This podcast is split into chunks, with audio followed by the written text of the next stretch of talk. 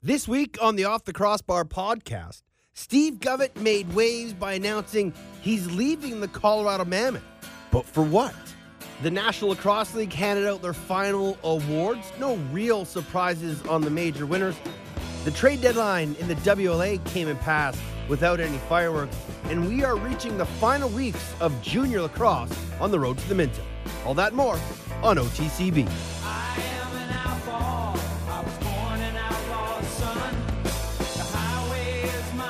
Hello, everybody, and welcome to another edition of the Off the Crossbar podcast here on SoundCloud and NLL Radio. My name is Teddy Jenner. Thank you for tuning in wherever you are listening to. Happy belated Canada Day and happy Independence Day for all of our friends and fans south of the border. It is July 4th. And get ready for some fireworks. If you want to get hold of me, you can. Teddy.jenner at gmail.com or you can find me on Twitter at off the crossbar. It was a pretty tame couple of weeks in the NLL, um, other than the awards being announced and all the confusion and cluster that came with it. But as I have been teasing for weeks on end, there was a major announcement coming from the Colorado Mammoth. I almost said Colorado Avalanche for some reason. From the Colorado Mammoth, and it finally came out last Friday. And as Chris Fox said to me, it kind of went with little fanfare. And I don't know if it's because we're now into the heart of summer and with the awards being done, people have kind of tuned off their NLL radar. But Steve Govett, the president, general manager, governor, the man who sort of started the whole Western Rocky Mountain wave of lacrosse, for him to be leaving is a huge deal. He spent 15 years with the Colorado Mammoth, even more with the franchise when they date back to their days as the Washington Power in Washington, D.C. He's a man that helped grow the game in the United States. He's helped grow it here in Canada as well. And the news of him leaving is monumental because it's going to lead to bigger things. And Steve's going to join us on the podcast um, today, and we have a very in depth conversation with him about um, his future endeavors, what this means, why he left, some of his memories with the Colorado Mammoth organization, and so much more. But as soon as it came out, I was like, okay, this is going to get a lot of people talking. And it got the, you know, the few normal people on the Twitterverse kind of hullabalooing about what could be next. Where is he going? Is he leaving the, the, the lacrosse world? Is he staying with the National Lacrosse League? The way the NLL kind of worded their tweet saying, you know, thank you for 15 years in Denver and thank you for 24 years in the pro lacrosse game, it sounded like he was leaving the lacrosse world. But that's not true. He's not. He's staying with the National Lacrosse League. He's going to continue to help it grow, but he's still very tight lipped about where he's going.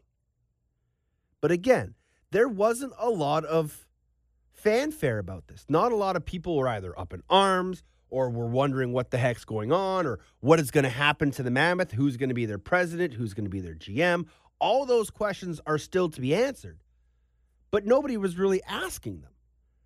And I thought, you know, with the magnitude of his departure, the man who started the Colorado Mammoth, for him to be leaving and nobody really kind of batting too many eyes at it just kind of was odd to me. And so, what it does do is it brings up the whole conversation about what's next, expansion in the NLL, and that has already started to create waves and people are already trying to start to starting to connect the dots about what could be next. There's been tons of speculation and rumors out there about what is next.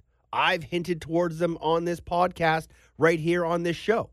And people are going to ask questions, they're going to try to connect the dots and a lot of people have been reaching out to me indirectly or through private messages and text ask me what's going on.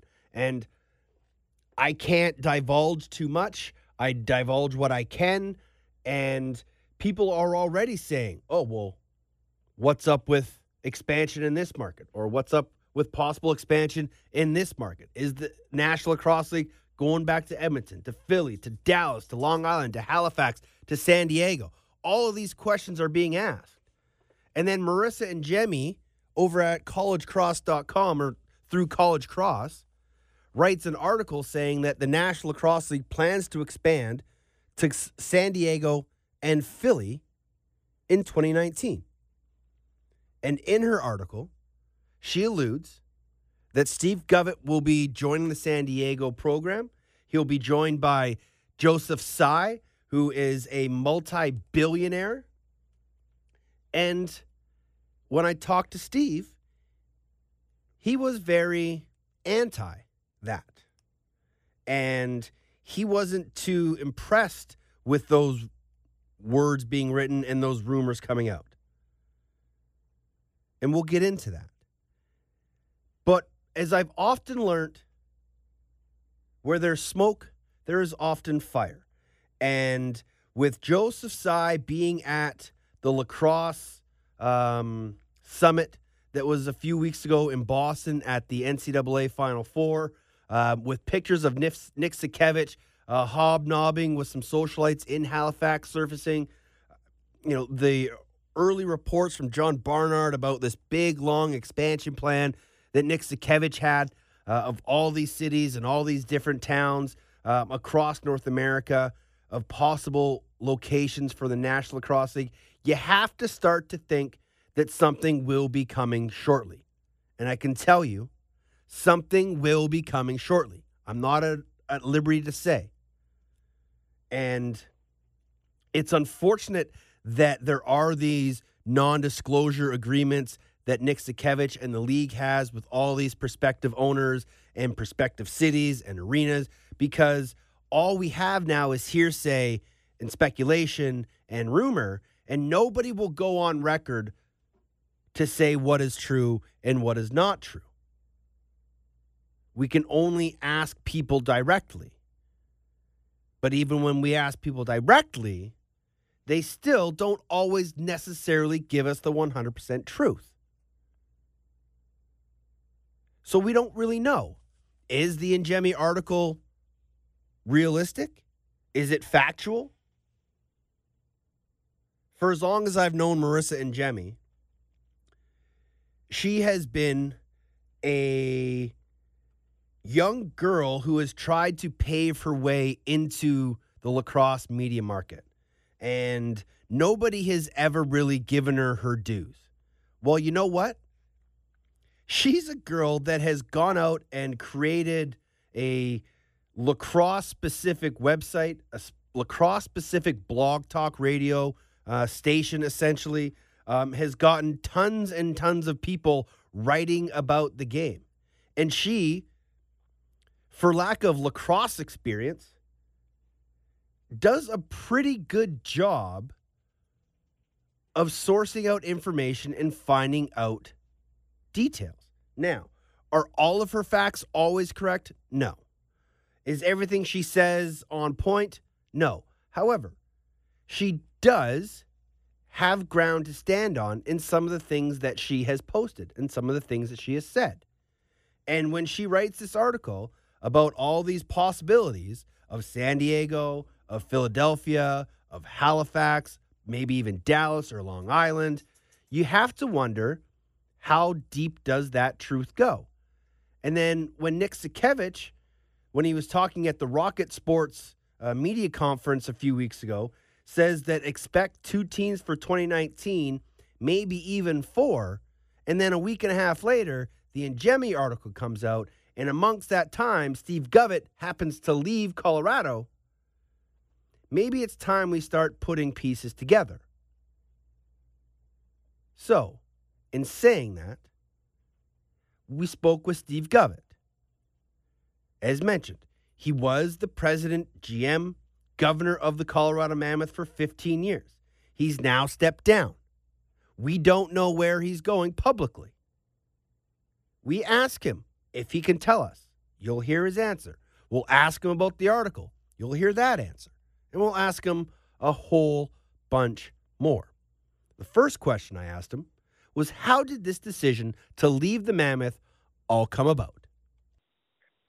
Well, uh, you know what? I my time with the Mammoth has been outstanding. Uh, I cherish every moment I've had in the National Lacrosse League, and and I have so so many people um, that uh, that I'm thankful for um, in my career with the Mammoth and in the National Lacrosse League and with the Wings and the Power and you know and and so um, the Colorado Mammoth is in a great position. Uh, I'm I'm excited about uh, where they're they're headed, the roster that they have, um, the coaching staff. Dan Carey uh, is just an amazing individual, and and uh, so you know, for me, it was an opportunity for me to explore opportunities to do something new and and explore opportunities to to get out there and you know, I'm I'm 50 years old, turned 50 this year, and decided that uh, it was time for me to, uh, uh, to see if I could help the National Lacrosse League grow and, and do some other things. Obviously, um, your future endeavors are still unknown. Uh, an article came out saying that you have possibly some ties to a San Diego franchise uh, with a guy by the name of Joseph Tsai. Um, or is there any truth to those? Can you elaborate on those, or, or what can you say to to those speculated rumors of expansion and, and you being involved with San Diego? Well, I can certainly say that uh, I do know Joe Tsai. Um, we've had a number of conversations. Uh, he's an amazing individual, a tremendous businessman. Uh, he clearly uh, puts lacrosse at the top of his list of passions um, you know, he he's a really dynamic individual who's who wants to see the game grow. He's mm-hmm. obviously mm-hmm. involved with the with two teams in, in Hong Kong and and Taiwan for their representative teams of those two um, two entities, and and was supportive of them in the 2014 World Games, uh, which is where we kind of got connected. Mm-hmm. Uh, the event here in Denver, and I was with uh, I was with Team Canada, and he was obviously the major benefactor for those two programs. Uh, Scott Browning is a person that uh, was kind of the, the linchpin to that relationship. But uh, mm-hmm. I can say Joe's an amazing guy, and, and and Joe has some some significant ideas and passion about how to grow the game of lacrosse, and and it's going to take people like Joe Tsai uh, and be to be a part of you know the next chapter uh, for the game of lacrosse to to get to critical mass and get into the mainstream, and and mm-hmm. people like him are going to be vitally important. Um, you know, with regards to the article, it, it's uh, I think really premature. I mm-hmm. think um, you know this is what happens when you get bloggers who aren't journalists and they just kind of write stuff off the cuff. You know, no sources are cited, uh, and they don't go to the source. Nobody called mm-hmm. me. Nobody asked me about it. Um, so, quite frankly, um, you know, you get what you pay for when you start reading that type of stuff. You've been closely involved with with the expansion uh, and working closely with Nick Sakiewicz. Um, what can you update people on? What have you heard? What do you know? Well, I think Nick, you know, and I, I'm obviously off the board of governors at this point, but mm-hmm. I think uh, you know the the thing that I'm most excited about is is the level of professionalism at the league office and, and the level of of growth that I see, you know, that Nick and his um, crew at the league office with with Dave Rowan and Ashley Dabb and and Kevin Morgan and, and these guys are doing a great job. Justin Rambino, who's been there a long time, and you know the people that are contributing there to, you know, putting this league in a position, you know, from a financial perspective, from a commercial perspective, you know, and changing changing the dynamic, if you will, and putting us out there as you know as a next up and coming, you know, professional league. And and mm. I think there's a ton of people that are um, taking notice of the National Lacrosse League at the highest level of sports investment. And I think that for me is, and I think for all of the the members of the board of governors and the people within the National Lacrosse League, I think that's our our single biggest and has been our single biggest challenge is trying to get credibility mm-hmm. uh, amongst those those people, and I, think people are starting to take notice. And so the the number of conversations that they're having, the number of people that they're connecting to, and making you know uh, making you know those networking opportunities and creating the network opportunities amongst high end sports buyers, if you will, or mm-hmm. sports investors in the, in North America. I think they're making huge strides, and, and that's exciting uh, to have been a part of, and, and seeing that you know happen or go to the next level is is something that I want to be a part of. Uh, so yourself and Josh Gross are departing. Can you give us any teaser of where you're going, Steve? Can't do it, Teddy. Unfortunately, we're uh, uh, we're we're having a lot of discussions right now. I, I will yeah. say that there is something that is close to uh, close to happening, but uh, we're not in a position to talk about it. Again, um, not sure where the information came from that was in the article, but it's uh, not something I can chat about currently. And uh, and I'm hoping that uh, you know lots lots has to happen for it to to be put in place, mm-hmm. and lots of people have to say yes to a lot of things, uh, and that can get derailed pretty quickly. But uh, I think momentum is positive and uh, exciting things on the future. So let's go back to a yes that happened 15 odd years ago when you were with the Washington Power. Um, how did you get uh, a club and get the Kroenke Sports Entertainment Group uh, to say yes to coming to Denver? It's a long story, but um, at the time we were an undercapitalized team in Washington D.C. and struggling to you know pay rent and pay players and and do the things that we needed to do to be you know just a viable team in the National Lacrosse League and yeah. and so uh, my owner had um, he he had a an idea of what how he wanted to do things. I started to go out and try and find new buyers, new owners uh, for the club, and went down a long list of people through a number of different ideas and, and talked to a number of different cities. Edmonton was one of them. I can remember a native Canadian band of of people and their elders wouldn't take our call because they thought we were a power company trying to sell them electrical. Um, I remember when I was that with the Washington Power, and they wouldn't take our call. And um, but met with some great people, and ultimately Edmonton came into the league, and, and mm-hmm. uh, um, you know, so we, we planted some seeds there. I had a ton of conversations really all around. Um, interestingly enough, one of those conversations with, with was with a guy with Monumental Sports uh, who worked for Ted Leonsis at the time in mm-hmm. Washington. A guy named Declan Bolger, who's just been hired for Kroenke Sports as the chief marketing officer. Oh wow! And literally, his first day was my last day.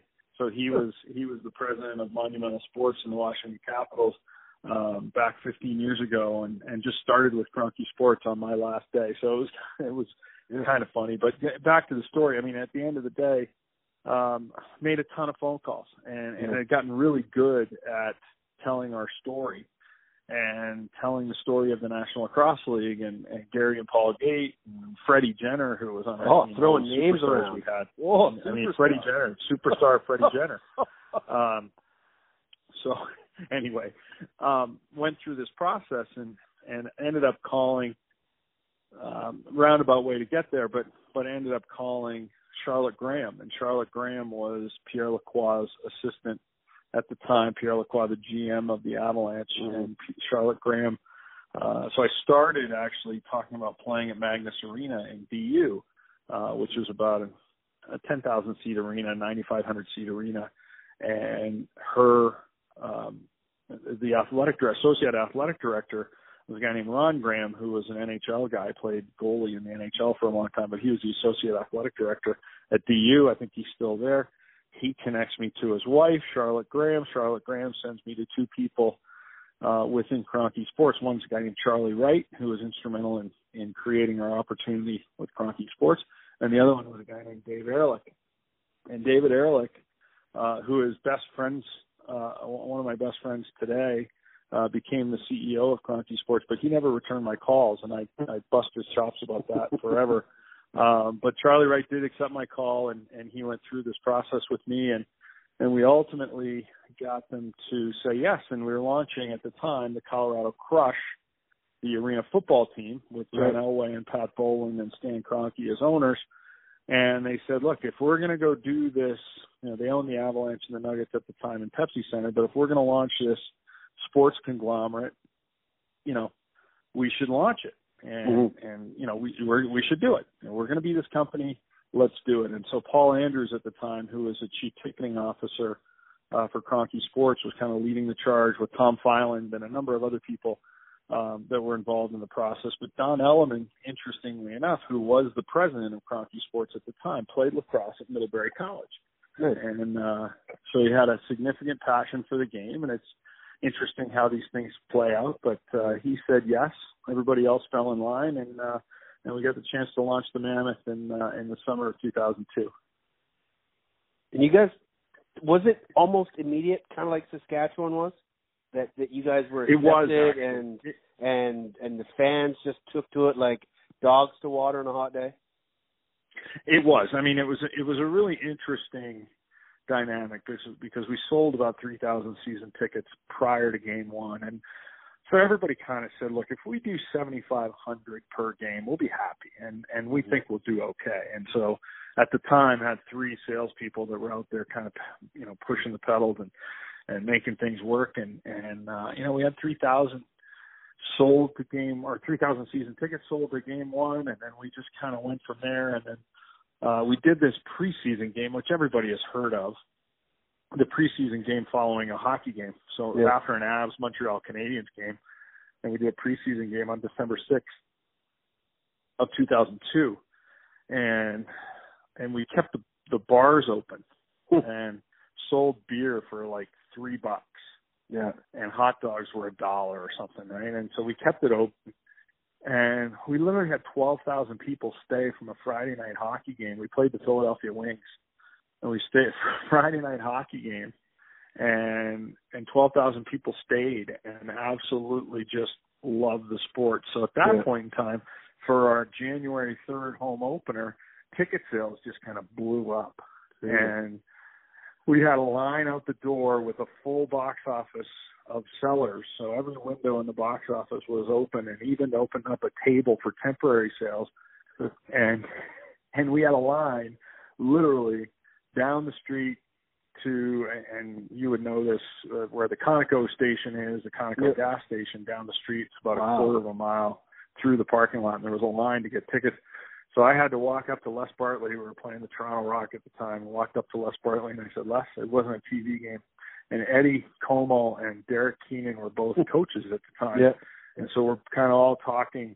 And I said, fellas, we have to hold the start yeah. of the game um, for a half an hour to get these people in. Are you guys okay with that? And Les Bartley said, Steve, if you guys got that many people outside – are waiting to get in, we're absolutely going to hold the game. So yeah. the spirit of growing the game, and and that's that's a part of the National Lacrosse League that I've always been thrilled with. And people know that we go to battle, and you know mm-hmm. there's there's you know relationships and enemies and whatnot. But the bottom line is most of the guys and most of us at the lacrosse level have unbelievably fantastic relationships and uh, you know, I, I spent time with Tracy Kelusky and Josh Sanderson today at a youth lacrosse tournament. I mean, it's just mm-hmm. it's just such a small group, and the camaraderie is so strong for people that you know don't know that uh, from players on up through GMs. As you know, as a former guy, you know, former player, we all stay pretty tight to each other.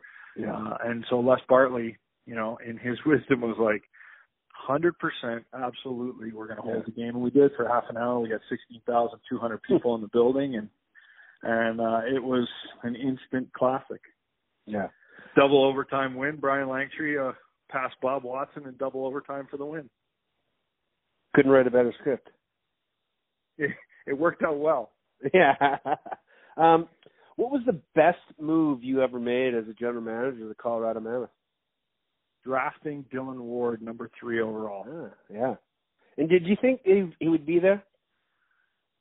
Did I think he would be there? Yeah, I was pretty yeah. certain he was going to be there at the time, and, and I honestly don't remember the two guys that went ahead of him, but uh, certainly Dillon Ward was was a big a pick, and I think he's going to be the, the the best goalie in this league for for many years to come, and and I look forward to seeing him play for many years to come, and I will admire his game from afar at this point. But uh, you know, Adam Jones, drafting Adam Jones was a good one. Mm-hmm. Um, mm-hmm. You know, there there's ones that you have to do out of necessity that were that were tough. I, you know, obviously Matt Vinc was a tough one to trade away, but you know, it was uh, a challenging situation with him and his job and mm-hmm. and uh, and people that were representing him.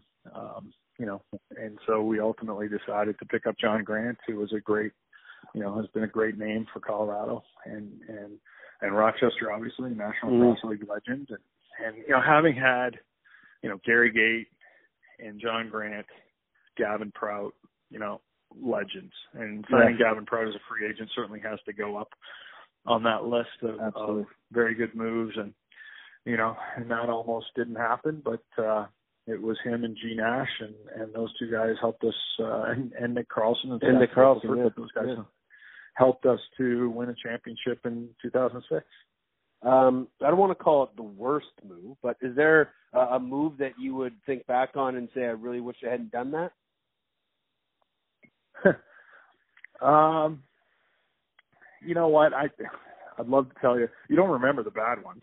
Yeah. Um, the uh, I think it, it comes down to, and I've said this many times. I've said it on your podcast. You make the decisions um, with the information that you have at the time that you have the information, and you know, it's uh, sometimes it's it's tough and it's unfortunate, but uh, you know, I think the hardest part for me has been saying goodbye to guys that yeah, you know, you're trying to find that delicate balance between you know, guy on the on the back end of his career you know, peaking, you know, uh, trades that, that you, you know, you didn't want to make or, hey, I never wanted to trade Adam Jones, but, but yeah. Zach Greer was fantastic, you know.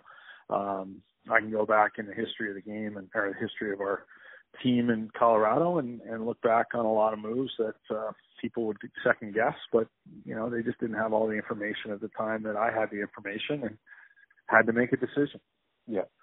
Um, you spoke of um, the people representing Gee Nash. Um, do you feel that guys should have agents? No. no? Matt Vinc. Matt Vinc. No. The guy right. representing Gee Nash, Rich oh, sorry, Furlong, yeah. sorry, is a yeah. class act and a right. wonderful individual. So, um, do I think they should have agents? You know what? Sometimes it's it's really it's a preference thing, and I and yeah. so many, you know, whether it's the money or not the money, you know, it's not a lot of money, but guys are as passionate about their hundred dollars as you know an NHL guy is passionate about his hundred thousand, and you know, or a million, or, or whatever the case may be. And it's about value, and it's about you know an acceptance uh, or an allocation of value. And I think you know, regardless of how much you pay a guy or how much he's made in the past or in the future, it's really about you know the assignment of value. Yeah. And that's a passionate thing for guys. That's a passionate thing for somebody to understand and to feel like they're valued. Yeah. And so if they need an agent to get that for them, um, you know, then so be it. I've had great relationships with a lot of agents in the National Lacrosse League, every one of them, uh, with the exception of maybe a couple. But at the end of the day, I like working with agents because it's mm-hmm. easier to say no to an agent. Mm, you know, yeah. it's, it's much easier to say no to an agent than it is to a player in your face about you know all of his personal circumstances why he needs more money and mm-hmm.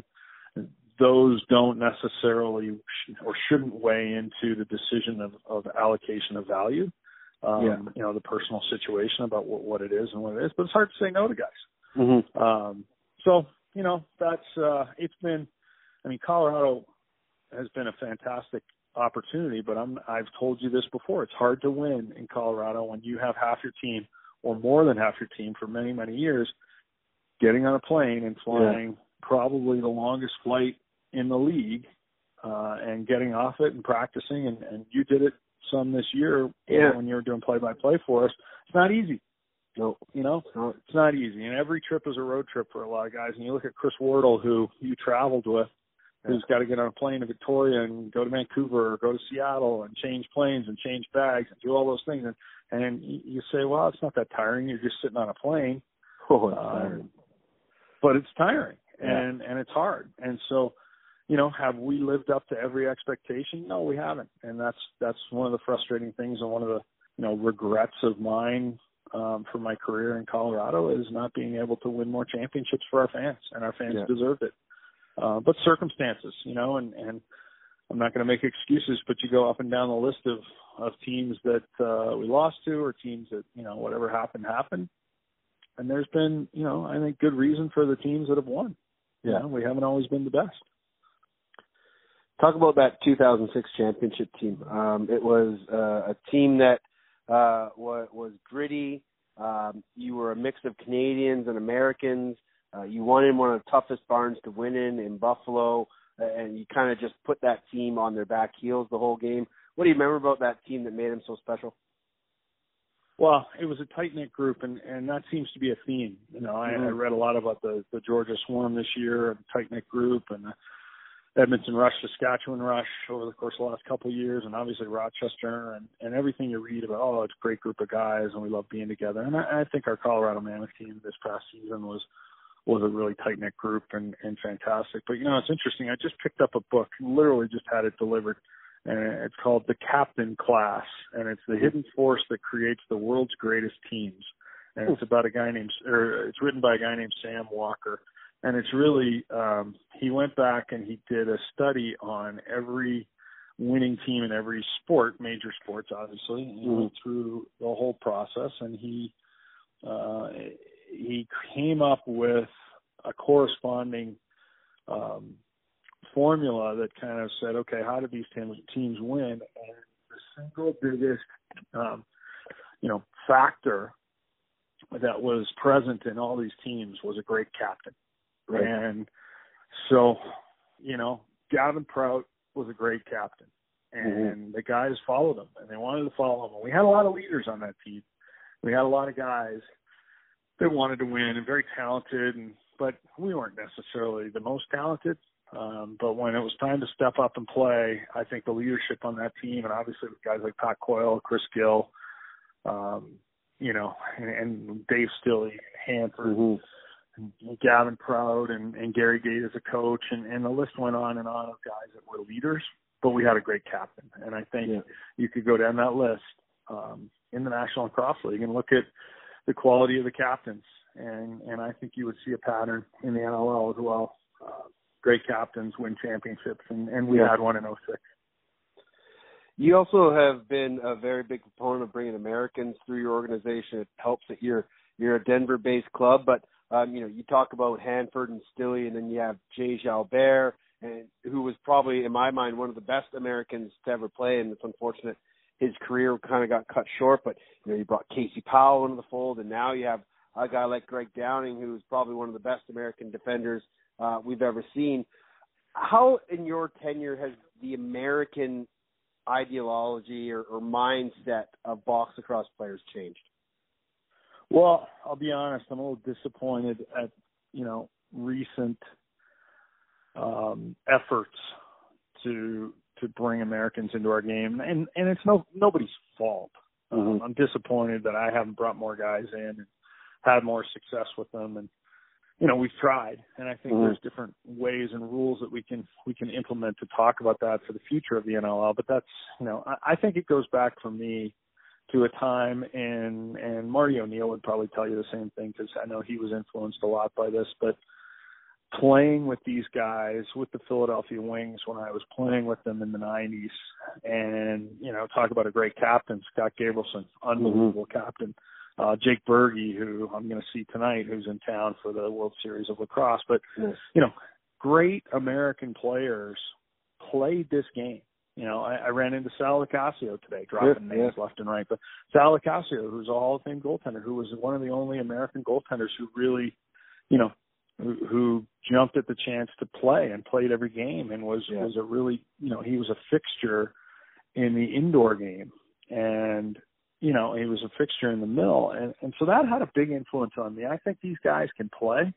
I think if given the opportunity and training, they can be good and they can be effective. And if we are going to expand in the future, American players will need to be a part of every team's roster. And maybe not in Canada so much, obviously, but every American team is going to need American players on their roster to compete. And and they've got to be good. They've got to be successful. And so trying to find guys in the mold of of Stilley, Hanford, Jalbert, Langtry, list goes on and on, right? Powell, yeah, um, you know, and, and a number of Jake Berge and a number of other guys that, Yeah. that I had the great opportunity to play with in Philly, you know, and seeing what those guys did and going back to the 2002 Heritage Cup, which is almost a forgotten Mhm. game when, you know, the Americans won and I was the GM of that team and the Americans won 16, or sorry, 26-15 against a really good Canadian team. And, you know, there was a ton of guys on that team. Mhm. And, and, you know, I'd love to go back and talk about every player that was on that team, but they influenced me quite a bit and they can play. And so Yeah. Tom Schreiber to me wasn't a surprise. And I think I wrote a bit of a, an article. I think you helped me post Yep. it mid-season this year when we were talking about Tom Schreiber. Take nothing away from Tom Schreiber and Kieran McArdle. They had great Mhm. years. Greg Downing had great years, but there's been a long history of American players in the National Lacrosse League, and it needs to grow. And it Absolutely. has to grow in order for the, the league to be successful. And so the stuff that Matt Brown Matt Brown is doing with this collegiate box league Yeah. is massive. And those games are being played and they're good and they're, and the you know it's not great lacrosse, great lacrosse. Yeah. You know it's probably B level lacrosse currently, but wait till four years from now when Yeah. some of these kids start graduating from college and they're being drafted into the National Lacrosse League and they've got four years of actual game experience behind them. Uh, Mhm. and then there's tons and tons of other guys throughout North America, or not North America, but throughout the U.S. that are making phone calls and saying, okay, how do we start this league in our hometown yeah. Yeah. for collegiate players? You know, they do it in baseball. Baseball has collegiate summer leagues, and you wonder why these guys are prepared to play in the big leagues when they they graduate from high school or college, and they graduate from summer league baseball because they understand travel. They Yeah. understand getting off a bus and playing. They understand professionalism. Well, you know what? That's the stuff that Brownie's teaching them, and the U.S. box guys are teaching them in this this college box league. But there's got to be more Americans. So my philosophy is we need to train them, we need to we need to find them, and we need to give them chances and let them play. you speak of all these great Americans. Why don't we have guys like Casey Powell and Jake Berge and Reggie Thorpe in the Hall of Fame when they were such cornerstones uh, of the American sort of fore- forefathers of lacrosse, and especially Yeah, in, in the NLL? It's a great question. I, I think what happened or what's happened is Hall of Fame should be special. And Mhm. Hall of Fame should be limited in the number of players that they let in. I mean, that, that's my philosophy. And as a member of that that committee on Hall of Fames, I look at it and say it, should be limited. And so when you have a guy like John Tavares, you know, retires, he's a first ballot guy. Yeah. no Yeah. question, right? Tracey Kelusky, first ballot guy, and then then Jim Veltman, and there's this group of guys that started to kind of retire over the course of the last, I'm going to say five, ten years, decade, if you will, Mhm. that were locks to go in, and you know I think that you know John Grant Jr. retires from lacrosse and he'll be a lock to go in. So when you only want to let it, you don't want to let in five guys because you want to make it special. Of course. So you let in five or ten guys a year, and it it makes it less special. So the fact that you guys have conversations like this, saying this guy should be in and this guy should be in, you know what? I think that's great because it creates debate, and Mhm. Hall of Fame should be special. They should be held up for the greatest of the game, and I think the National Lacrosse League has done a pretty good job of that. You know, and there's been some questions about this guy or that guy, or why isn't this guy in or that guy in?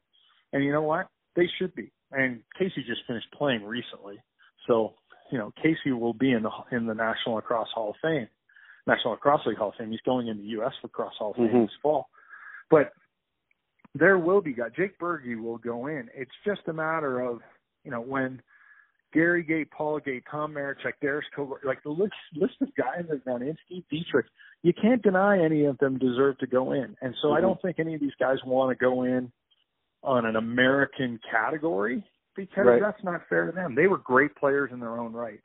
Mhm. Um, but again, I still think that limiting the number of people in the Hall of Fame is not a bad thing because Yeah. I think they deserve to be honored. Two guys deserve to be honored, and if you've ever been to one of these things, you know that it takes forever. Yeah, Um, yeah. you know, so and you and you want to do that because they've earned the accolade. I think it's very special, and I think it deserves to be very special. And and these are good players that will go in. They're going on the ballots. You know, they're, they're people that you know that people want to see in, and guys that are in the Hall of Fame. They're going to start voting. Mhm. Early on, it was just guys on the board of governors who had never seen these guys play Yeah. you know they'd never seen them before and now what you're seeing is with the voting and the committee happening coming from within the hall of guys that were in Yeah. they're going to start looking backwards and they're going to start saying who are the great players that I played against or played with and and I think you're going to start to see a bit of an opening of different guys but Yeah. you know Tim Soudan like Tim Yeah. Soudan Reggie Thorpe right Yeah. there's Yeah. There's no stats for a guy like Reggie Thorpe, but Reggie Thorpe and Pat Coyle, in my opinion, were the two greatest defenders playing the game in the '90s. Yeah. And Reggie Thorpe deserves deserves a look. Absolutely. Um, you know, there was a ton of guys that were really good, yeah. and and I, I, that's that's the beauty and the really special part of the National Lacrosse League is we have our own hall, and and I I can't wait to see the next kind of classes of guys going in because it's guys that uh, that really deserve it. Before we let you go, um, what's been the best part of your 15 years in Colorado? What are you going to miss the most? Well, certainly the people. You know, I've I worked with some amazing people in in Kroenke Sports, great people uh, at the higher, you know, at the at the top level. You know, I, I really appreciate Stan Kroenke, who you know, he let me do my job. Um, he allowed us to put on a show and, and do what we needed to do to sell tickets, and and gave us everything we ever asked for. So from you know, Stan Kroenke on down to a number of other people who work in the Pepsi Center and do their job every day and, and probably don't get accolades for doing it. Yeah. They show up and they put on a great show and, and it's going to be the people that I, that I remember guys like John Waldron in our, in our marketing department, our marketing department, in our merchandise department, you know, but the two guys that I appreciate the most, obviously Josh Gross, who, Mhm. who's been with me for 10 years and is going with me more. And that's, you know, there's a reason why I want to work with him some more and partner with him on other things. You know, and Don Sunblade, who's been, you know, the rock of the mammoth and, and working with people like yourself, you know, and Mike Haynes and, and just a long list of guys and the players who I've had the great opportunity to, to be able to bring through that organization. I was laughing to myself the other day, the, the number of marriages of mammoth players to Kroenke Sports employees is pretty significant. Um, but you know, the Johnny Glance of the world and the Jesse Glance Yeah. of the world, but you know, and, and the number of guys that met their wives through, you know, things that I had the opportunity to be a part of is, is something I'm proud of in building family. And and family is very important. So the players are important, but it was the look I think that I'll walk away the most. It's the look on the face of the kids that got to see us put a show on in Pepsi Center, and, mm-hmm. and to have those kids pick up a stick and play the game. And now you're starting to see 15 years later, you're starting to see the effects of those kids starting to go to college and starting to be a part of a, a lacrosse community. That man, I sure hope one day they come back and start playing, you know, Yeah. for the Mammoth. Well, I You know, don't think Nick yeah. Is a great example of, you know, a kid that was a pure fan and went away to college and came back. And there's just so many of them. Um, but but the look on the fans' face and and the fans, um, so many of them come up to me, and you know what? Some of them are pissed off at me because I just didn't win enough. And Yeah. at the end of the day, for those people, I don't have a lot of time for. If you're pissed off at me, too bad. Um, but the goal was to entertain people, and I think we did that. And I think there's a lot of people that get it. Yeah. Um, I, I don't think it's going to be too long until we see a, a Denver Holden Cattoni. You know, a, a, a kid that grew up watching it, was maybe even a ball boy one day, and next thing you know, is drafted by the Mammoth and playing for his hometown team. It, it's it's been a long process, and it's been one that took off like wildfire, and it's continued success. And the Mammoth have been a flagship uh, since day one, and, and a lot of that has to do with pretty much all your hard work, Stephen. I thank you for bringing me into the family. It's been a heck of a year, and and I know you have big things on the horizon. We all can't wait to see what that is and see what more success you can bring to this lacrosse world. Well, I appreciate it, Teddy. Good things are to come, and and uh, excited to, like you said, to see the the next generation of lacrosse players come up in the process, and certainly guys like Colin Monroe, who's you know won a Minto Cup and going to mm-hmm. Carolina, and a guy like Jake Govett, who's playing up in Canada right now, and you know, so seeing a bunch of owners and and, and GMs and all those guys watching their kids grow up and playing college, and they're coming, you know, the next step. So yeah, I'm excited about that, and I'm excited for what the National Lacrosse League next chapter is for me personally. But the NLL is is on the rise, and uh, it's a it's going to be it's going to be a fun ride for a lot of people. So those are the words from Steve Govett. Take it for what you will, and understand that he is in a position where obviously he has something in the works, and he's unable to disclose that information for whatever reason, um, whether he has an NDA or whether he's bound by contract or maybe he just doesn't have anything up his sleeves. But I'm pretty sure he does. And actually, I know he does. But there's so much to take away from what Steve Govett accomplished with the Colorado Mammoth. Um, first of all, we were talking about um, the Dillon Ward draft of taking him third overall, the highest a goaltender has ever been picked. The two guys that went in front of him, Logan Schuss and Jason Noble. Schuss won Rookie of the Year.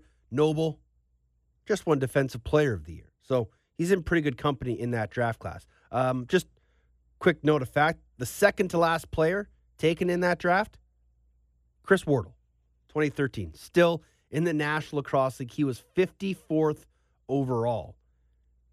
So, just because you're drafted in the sixth round, kids, doesn't mean you can't have a career. Now back to Govett.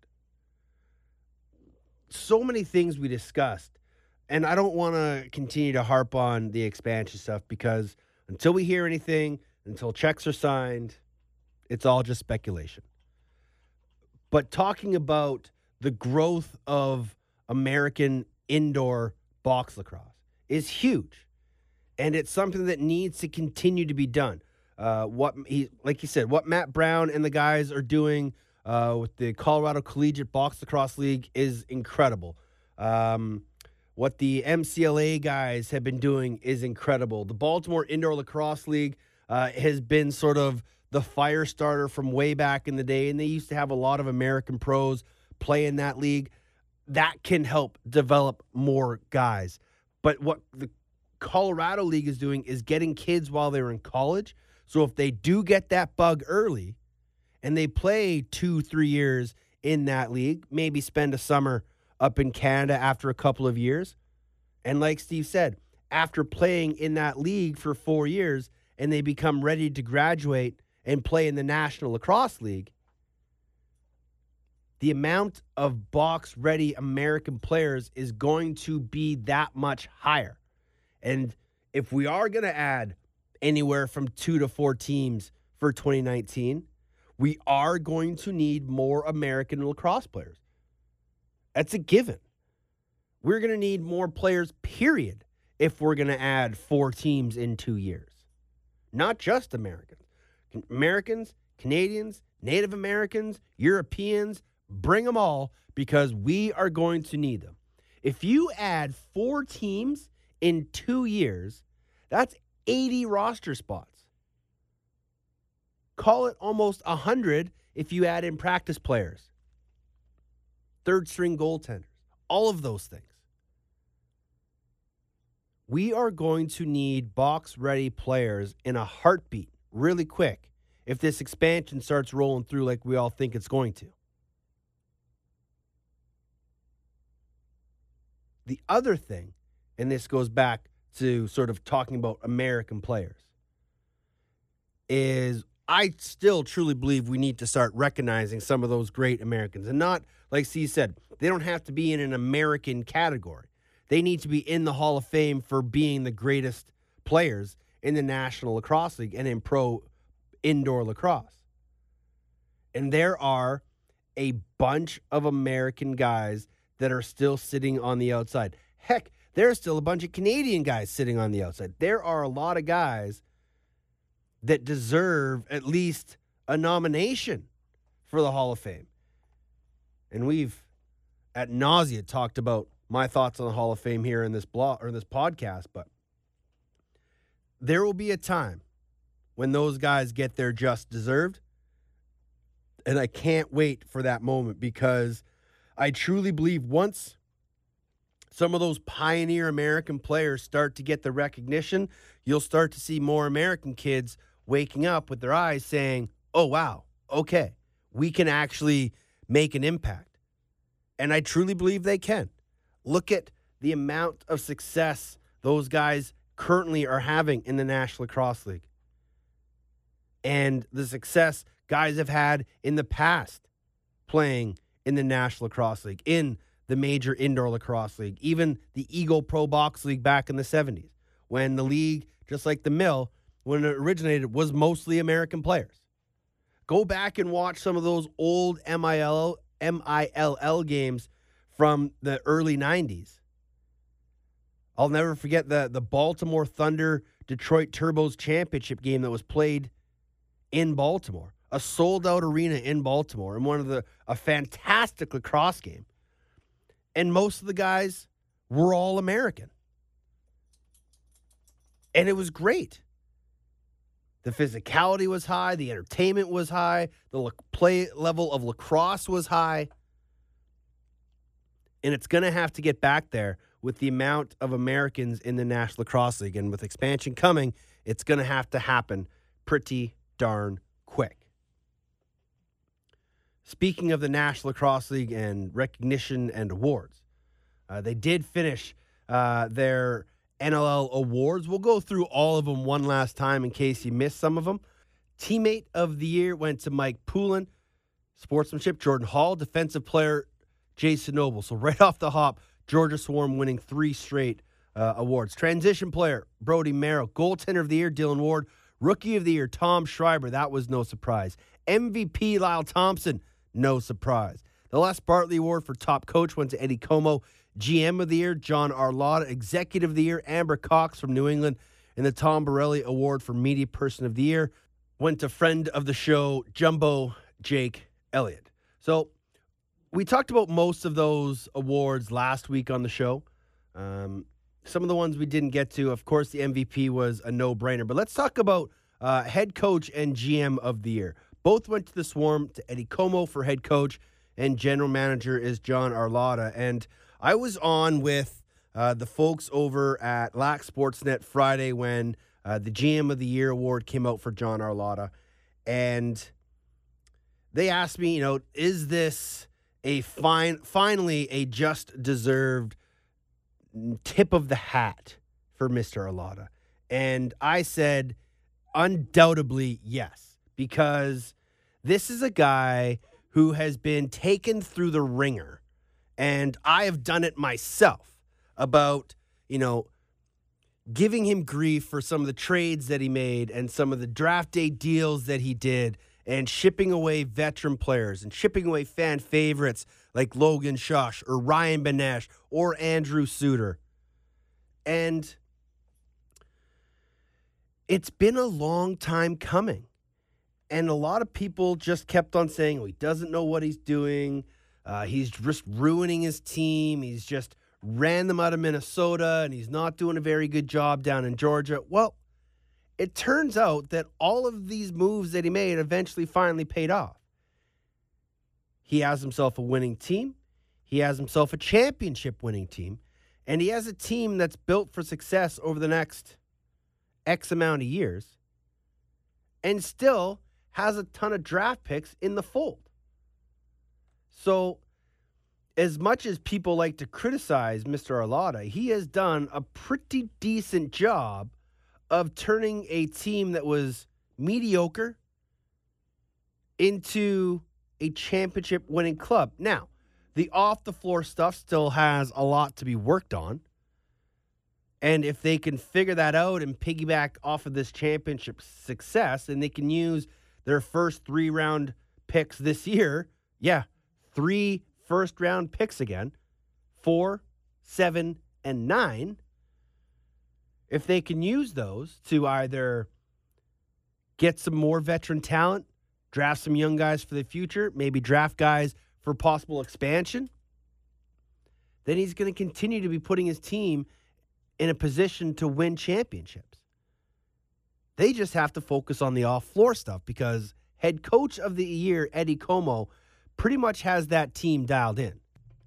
And I think, like I said, this is a club that's built for winning. They're young, they're fast, they're very committed to each other, and they're not going to slow down anytime soon. Now, when expansion comes, that's a completely different story because teams are going to start to lose guys and teams are going to have to start working their lineup and their roster depth full of guys that they'd be willing to give up during expansion. And it will be an interesting choice to see what teams do when that time comes. Because you're going to see a team like Calgary who can't keep two goaltenders have to make a decision between Christian Del Bianco, who still many believe to be the goalie of the future, and the goalie of the now, Frankie Scigliano. Um, there's going to be a ton of guys exposed, and I think that's great. Look what all look at all the guys the Las Vegas Knights got in their expansion draft, and all the draft day moves that they made to get different guys and stockpile draft picks. That's going to happen in the National Lacrosse League in a couple of years. So, stockpiling picks stockpiling depth, grabbing veterans, all those things are going to be a very integral part to a general manager's daily duties, knowing of what's to come in the future. But for now, we just have to kind of sit back and wait. You know, NLL teams are allowed to start making some transactions. Nothing has really taken place as of yet. There's been no real moves of any type by any teams, uh, whether it be um, signing guys or anything of the like. But come August 1st, when free agency opens, that's when things are going to start to get, you know, a little more excitable. We still got a long way to go for that. In the meantime, there's still lots of lacrosse being played up here north of the border. Uh, the WLA trade deadline came and went with little fanfare at all. I don't think there was a single deal done at the deadline. There were some minor movements, you know, teams releasing guys from the roster or, or moving guys to a suspended list or uh, over to the IR. The only real move of significance was the Victoria Shamrocks adding Joe Resetarits to their team. And that is a huge boost for them because they're a team that needs a little more offensive depth on that right side. It hasn't been working for them. Reese Dutch has been in and out of the lineup as of late. So they're hoping that Joey Resetarits will give them some boost. They activated Evan Messenger finally. Um, elsewhere, the Burnaby Lakers added Ilya Gaich to their team. Uh, Tyler Digby was activated from the suspension list. Josh Byrne was added to their list. So, with all these guys coming back from college, um, finishing their duties elsewhere around the world, teams kind of bolstered their lineups. Now, the trade deadline is done. Now we can kind of start to move forward and see how these teams shape up. And the WLA continues to tighten up because there's three teams at the top of the standings. that are all separated by one point. Victoria, Burnaby, and Maple Ridge are the top three clubs. Victoria and Burnaby have a game in hand. They both tied a game, which gives them that extra point ahead of Maple Ridge. They are both 7 3 and 1. The Burrards, who just beat Victoria on back to back nights last week, are 7 3 0 and one point behind. And even though the power rankings that came out courtesy of Subway and Lacrosse Talk still have the Victoria Shamrocks ahead of the Maple Ridge Burrards, I think the Burrards are the top team in the WLA right now. Now, I may get some flack from that from some of my Victoria people. But what they did to them in back to back games is impressive. They have now the tiebreaker on the Shamrocks, and they beat them on their home floor, and they beat them on the road. So this is a club that nobody can sleep on. And I said that last year and they are living off of that power from last year of going to a Mann Cup, and their team just continues to add little pieces here and there. it is going to be a dogfight. The bottom four teams New West, Coquitlam, Nanaimo, and Langley. Now, Langley still 1 9 and 0. I don't want to write anybody off this like at the midway point of the season, but Langley has a really long shot at getting the playoffs. We can pretty much put an X by their name right now. I don't like doing it, but they've got a long way to go. Nanaimo, just four points back in New Westminster for fourth. They've got a way to go. Coquitlam, three points back, and has game in hands on all the teams ahead of them in the standings, so they can have some ground to make up. Is it possible? Well, they've beat pretty much everybody ahead of them. And they're starting to show some signs of being a team on the rise. They, like Maple Ridge a few years ago, were really young offensively, have some great talent, much like Nanaimo, just need to figure out that back end and goaltending situation. But other than that, you know, they could easily make a push. And I would love to see it. New blood in the playoffs for me is always a good thing. So that's the WLA. Out east, again, still a two horse race, but Brooklin is making a real charge of it. Six Nations and Peterborough, 17 points and 16 points. And Brooklin now, with 12 games played, they are 6 4 and 2. They have 14 points. So they're just two points back of the Borough, three points back of the Chiefs. But they do have played they have played 12 games. So the teams ahead of them can kind of recreate that separation. Now, the big news from the other week was that loss by Peterborough to KW, or sorry, to Cobourg. They used to be KW, um, which gave Cobourg their first win of the season, and it handed Peterborough their first loss of the season. Shout out uh, to Kevin Croswell, who was in the net for the Cobourg Kodiaks and got the win. Bit of a journeyman in between the pipes, and he was there for the Kodiaks as they won their first game in the Major Series League this year, handing the Lakers their first loss. So, you know, you have your top three teams and then the bottom three Oakville, Brampton, Cobourg. I still think you could pencil those four teams in of the nation's Borough, Brooklin, and Oakville into the playoffs. Brampton's got a long way to go, and Cobourg, much like Langley, pretty much already out of it. Now, what's really getting exciting is the junior leagues because they are pretty much in their last week of the regular season. The BC Junior A League ends, their regular season ends on Saturday. The Ontario Junior A League ends on the 14th. And the Rocky Mountain Lacrosse League ends their regular season on Friday. So we're getting into the stretch drive before we start naming some teams that are going to be heading to Brampton for the Minto Cup.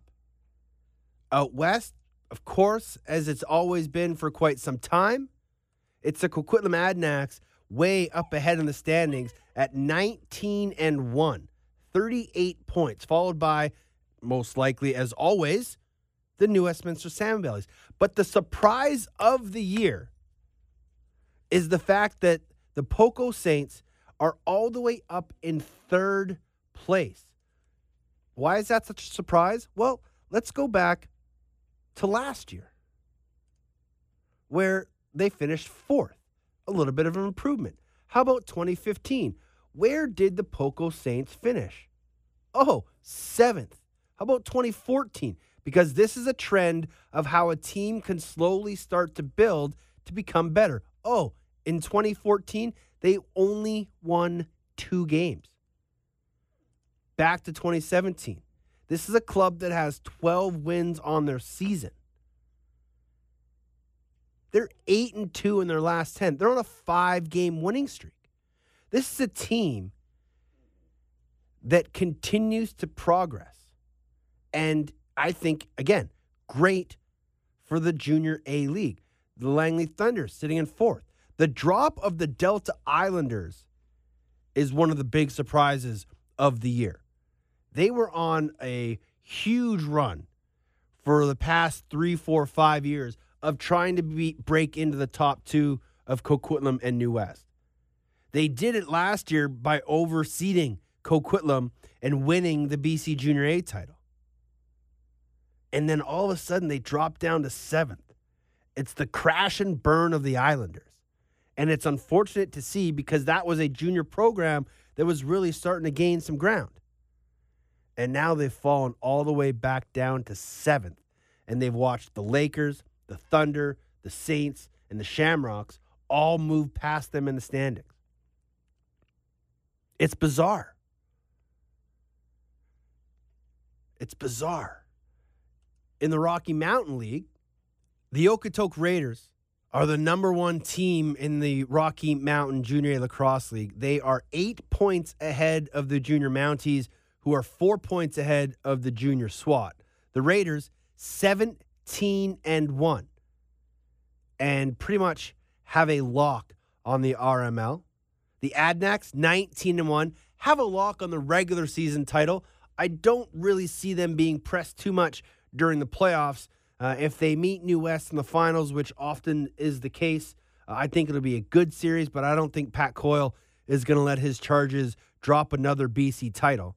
And then out in Ontario, Six Nations is your number one seed. They too have an eight point gap over second place, and that team just happens to be Brampton, who just so happens to be the Minto Cup hosts. So I like the fact that Brampton has a competitive team this year because there's nothing worse in my mind when we do this sort of four team Memorial Cup format where you have a host team and then the three provincial winners. When that host team is a team that doesn't make the playoffs and isn't very good and then has a long layoff between their final regular season game because they missed the playoffs. They don't play another game until August when the Minto Cup comes around. So I like the fact that Brampton is competitive uh, and they're battling for a top playoff spot. They're six points ahead of Mimico. They're five, sorry, seven points ahead of both Whitby and Orangeville. And then Burlington comes in at fifth place or in sixth place. So in all three leagues, you have a team at the top, a gap, and then a cluster of teams battling out for those remaining playoff spots. And that's going to lead to pretty competitive playoff lacrosse. And there's nothing better than playoff lacrosse in Canada when you have best of fives, best of sevens, and some of these rivalry series like New West and Coquitlam. Those guys meet in the finals again. It's going to be off the chains. Brampton Six Nations, that'll be a good series. And I like that we have competitive lacrosse throughout. Sure, you have teams running away with it, and you have teams toiling at the bottom. But that middle pack, that meat of the sandwich, is where you're going to see some great lacrosse come playoff time. So, now what? Well, there are a couple news and notes that have sort of floated by the lacrosse world. Uh, I meant to mention this last week, uh, but Kyle Sorensen is back playing lacrosse. Uh, many of you remember that Kyle Sorensen was, was a member of the Peterborough Lakers for a long time. Uh, and then once he moved out here as a member of the Vancouver Stealth, um, he kind of stopped playing summer ball for a while and then he got injured and he stopped playing lacrosse altogether. He announced his retirement. He became the assistant general manager um, with the Vancouver Stealth. But it looks like he's healthy. It looks like he's playing without a brace. And he's with the Burnaby Lakers. Obviously, the Peterborough connection with him and Jim Milligan allowed him to sort of have familiarity with a guy on the bench and he become a bit of a leader for that group. And, and so that's great to see um, because I'm a huge Kyle Sorensen fan. He's a salt of the earth dude. And it's great to see him back playing lacrosse. I don't know if we'll ever see him in the NLL again, uh, but if he can get, you know, a good summer under his belt, maybe he takes off that retirement label and tries his hand back in the NLL. Uh, elsewhere in the lacrosse world, the Under Armour All American game happened over the weekend. And if you haven't seen some of the highlights, um, well, there's nothing good defensively about it. And that's okay because it's an all star game. And a lot of times in those games, defenses are put on the back burner for the offensive guys. The D guys will always have their opportunity to strip check a guy and, and make a highlight tape. But this was all about the offensive guys. And there were some great goals but there were some even better celebrations. If you go, um, ESPN has a clip of a bunch of the celebrations, and there was an RKO out of nowhere. there was a human bobsled, there was a bicycle ride. It was like watching the CFL during the fun days all over again. And there's been a lot of complaints and criticism about the All Star game and how it's sort of turned into a showboat stage. Well, as someone said on Twitter, when these kids are in high school and when they're in college, they don't get to do those kinds of things because they'll get flagged for excessive celebration. So, when a fun all star game type envir- environment, what's the harm in letting these kids express themselves? And for all those people who were getting upset and angry and saying it was a disservice to the sport, settle down. There's nothing wrong with these kids having a little bit of fun. And I enjoyed every minute of it. And you're probably going to see a bit of it at the MLL All Star game that's coming up shortly. Because you can almost guarantee that those guys are going to do some things weird and awesome. And I don't have an issue with it. If it spits in the face of like if it's it's an all-star game. In a regular season game, okay, I have an issue with it. But these are kids in an all-star game. Let them have their fun. I don't get why people are so up in arms about it. It's a disgrace to the game. No, it's not. It's kids having fun, enjoying their last high school game of their career and putting on a bit of a show.